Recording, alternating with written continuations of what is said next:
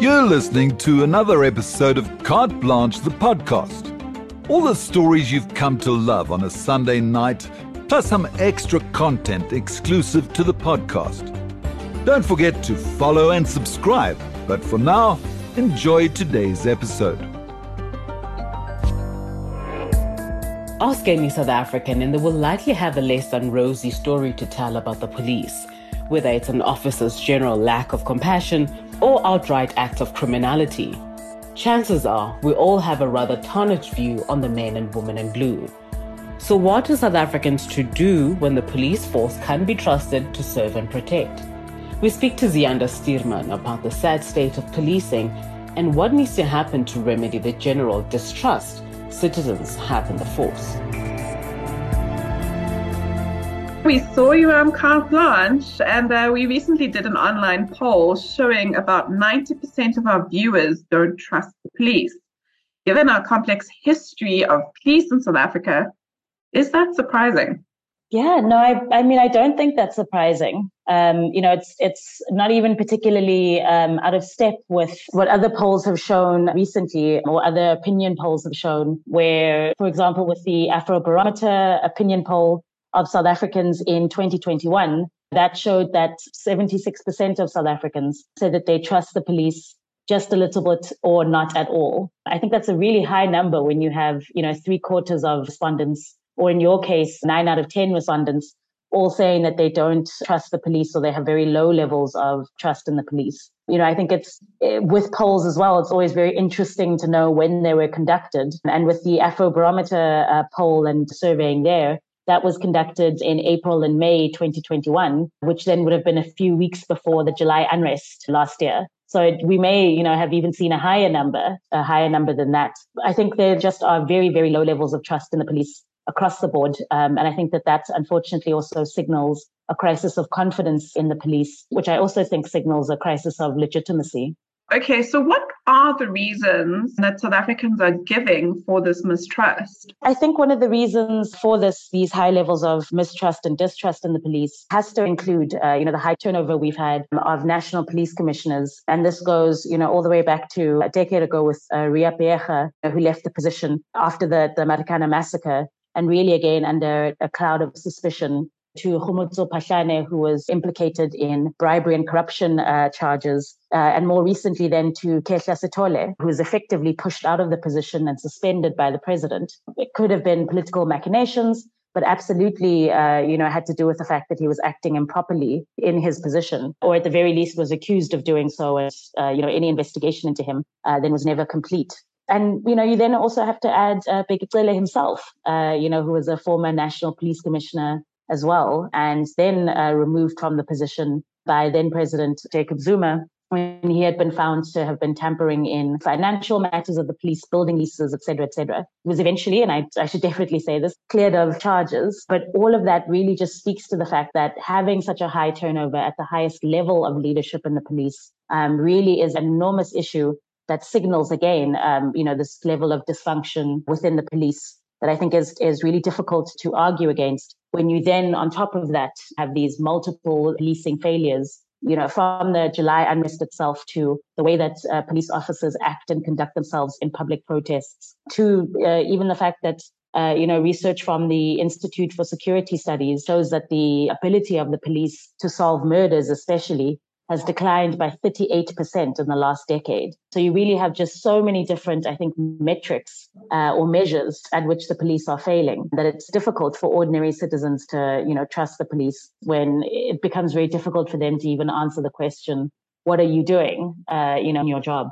Yeah, I think it starts at the top, right? Mm-hmm. So stomach in, chest out mm-hmm. is, you know, a way that I think South Africans have been dealing with any upset with regards to these characters. But, you know, I think it starts at the beginning with their training. And there are many who believe they aren't well trained. Is that perception wrong, or what are you feeling?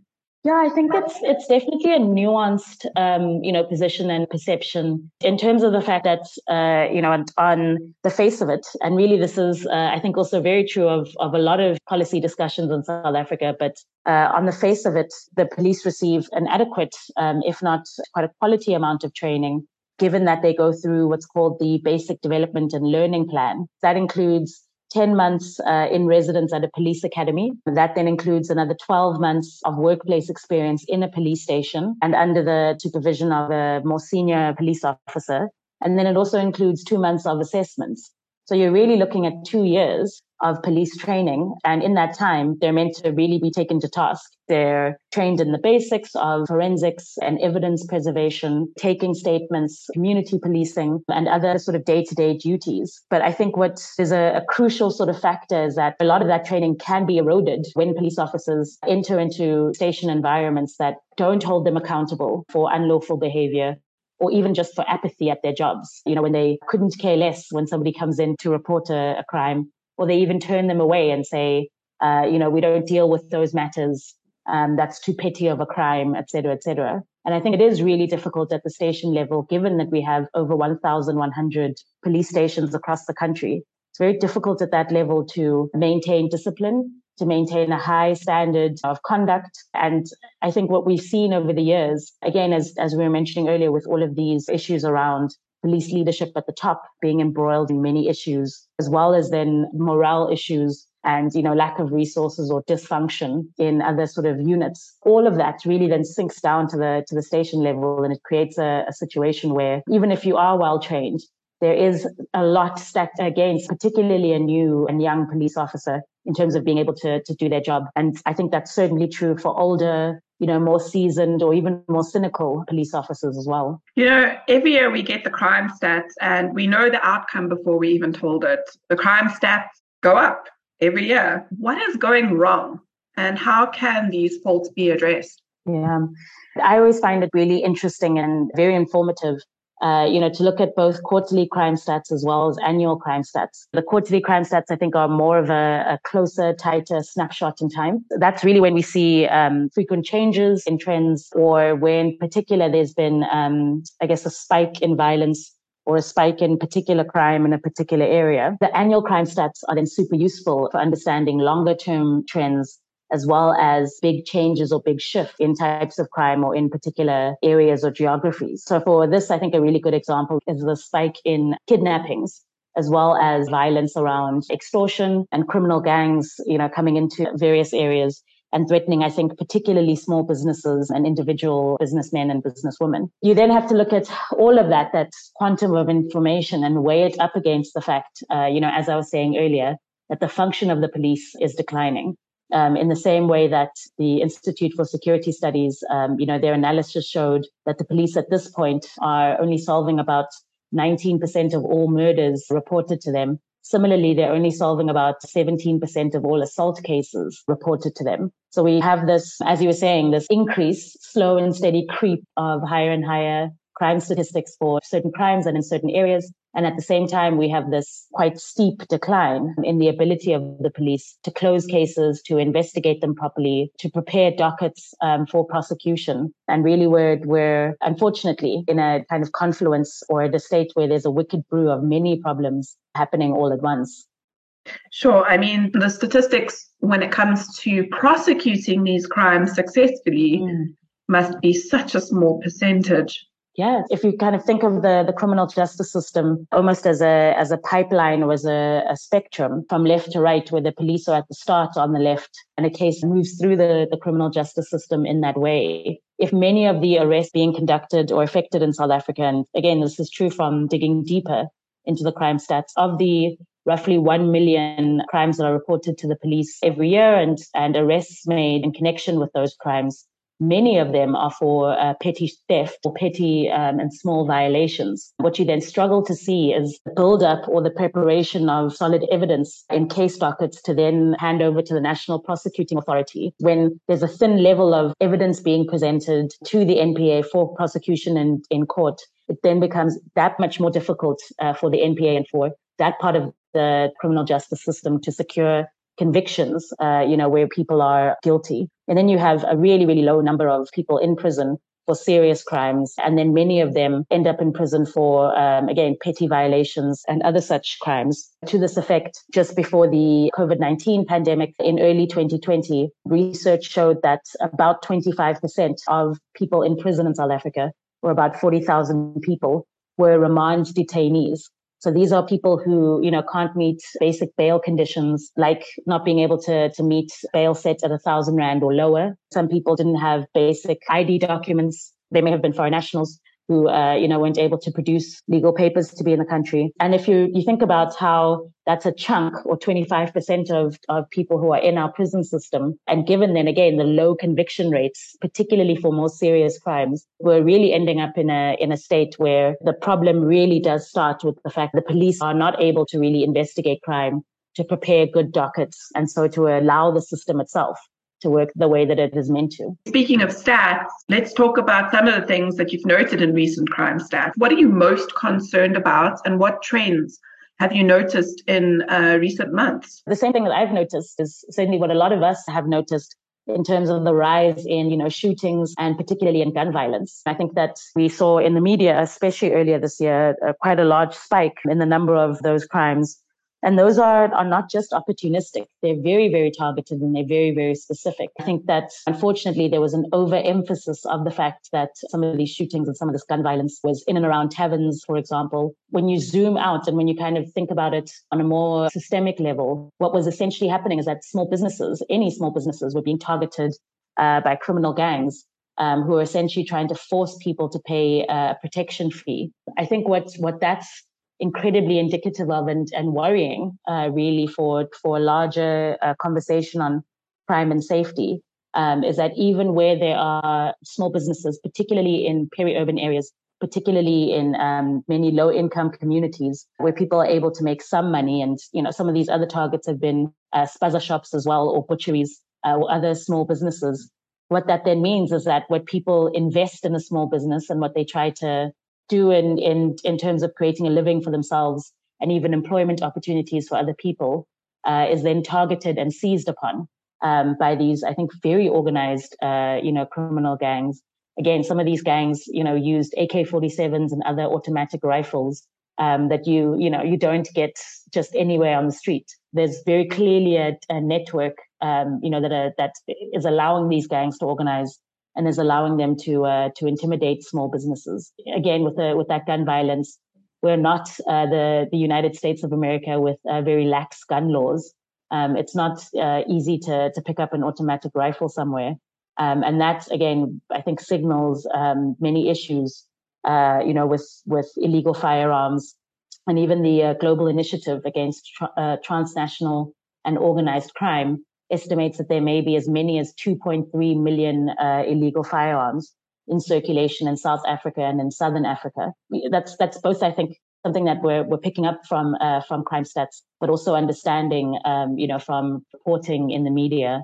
Um, as well as as other surrounding uh, circumstances and issues. Now, you've given some of this information and some of your findings to the police. How have they responded to your input? I mean, I think broadly the, you know, the, the police as an institution is a very opaque one. Not to sound defeatist, but it's, it's definitely one where you can sort of uh, stand outside the, the police headquarters in Pretoria and kind of shout into the abyss and not, not get any response back. It is just a really, really difficult organization to uh, influence in many ways. Um, you know, it's an incredibly large bureaucracy. Um, the police service employs 186,000 people. It's really about trying to or at least let me put it this way that that my efforts are are a lot more about uh, you know trying to influence um, and to add to informed public discourse uh, you know around the the police uh, than necessarily trying to convince uh, you know this person or that person uh, within the police of of a particular viewpoint. If we're going to change policing, um, and I definitely have a desire to see a very reimagined uh, police service but if we're going to do that, um, then you know I think that's going to take you know kind of political awakening really uh, with an election coming up in 2024, um, where people understand that uh, or have to understand uh, that just giving the police more money or just uh, giving them a sort of unfettered support isn't going to be enough. Um, you know we have to to demand accountability from the police, but also responsiveness uh, from them. There can't be an organization that's closed to us or we don't know very much about the police um, you know, they have to be a, a much more responsive government uh, department. Now, one of the things that you were saying in your book was that more resources won't necessarily lead to more safety. So, what are some of the things that will make the public safer? I think that's a really good question, and and you know, I, broadly sort of looking at the the police uh, as an institution and and as a system as we have it now. Um, you know, I think one of the most powerful um, uh, levers that that we could and should be using is that of accountability. Um, you know, I think the the Independent Police Investigative uh, Directorate or IPID, uh, which is meant to be a watchdog over the police, um, is under resourced um, and and really uh, constrained uh, in what it can do in terms of addressing police officers' unlawful behavior. We also see it in the number of uh, lawsuits uh, that are filed against the police or civil claims. Um, and that's everything from, you know, wrongful detention or assault in, in custody. All of that comes from a culture of impunity because IPID is put under so much uh, strain and there's no real um, accountability mechanism uh, for the police. So that's that's I think it's a it's definitely a, a longer term project, but the one that I think is is really crucial in trying to in trying to turn things around, and especially yeah. in, in, ter, in terms of making sure that again the the system is accountable. So long as it exists, it should be accountable to uh, you know to the people. I think also an important aspect of of this uh, are more local uh, you know police initiatives. Um, you know, there are multiple news stories uh, that are written different times of the year and from different parts of the country uh, about police stations that close or that lock the door overnight. They're cut off from the community in very many ways. And I think especially um, at a time when, uh, you know, during the night again, when the services of the police are sometimes most needed. And that also just has to do with the fact that, you know, the police have, have seen themselves as existing outside of the same communities that they're meant to police and to, to operate in. If there was proper cooperation between both police officers and local police leadership and, you know, neighborhood watches, community forums, uh, street committees, et cetera, et cetera, uh, that would both, I think, build some trust and build some, some confidence in uh, at least the local police in different communities. And hopefully, I would hope that that would also, uh, you know, foster again some more confidence in the police where you then don't have uh, incidents of vigilante violence taking place. That's also something that erodes the legitimacy of the police when people feel like they can and should uh, you know take the law into their own hands instead of reporting crimes to the police. So there's you know i think sort of big and small initiatives uh, or work that needs to be done uh, ultimately to improve the entire system both in in the sort of short term uh, but also in the long term you know, you were saying you were talking about IPID now, mm-hmm. and a lot of people say IPID no longer has any teeth.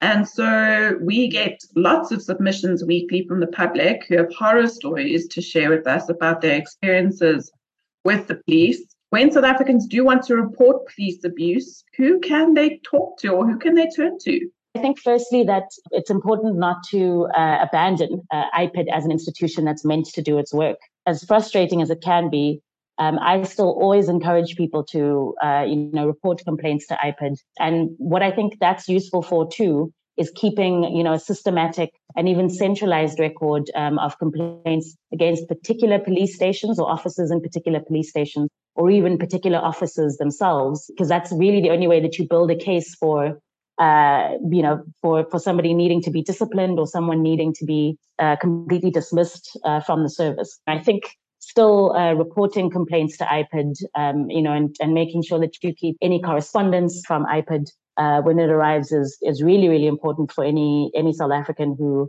um, you know, again encounters a police officer who's acting unlawfully um, or even violently towards them. And then I think the second um, and really quite uh, influential, uh, you know, mechanism is also that of civil society. Um, you know, there are multiple organizations such as Corruption Watch, for example, uh, such as the Social Justice Coalition and others that have been working towards, um, you know, police accountability um, and making sure that they face discipline and face consequences for the things that they do um, against people. Those are all, again, really, really, really important uh, institutions that, uh, in many ways, are working, you know, together with with many communities to ensure accountability and and again to ensure that there are consequences, uh, you know, for the police.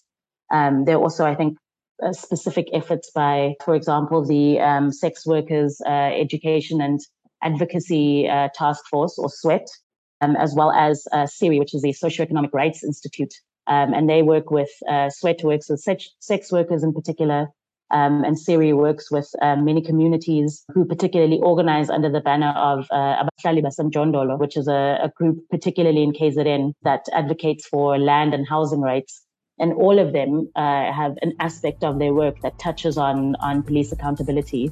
And every single one of those organizations i think deserves our support. Absolutely. You've given a lot of advice to people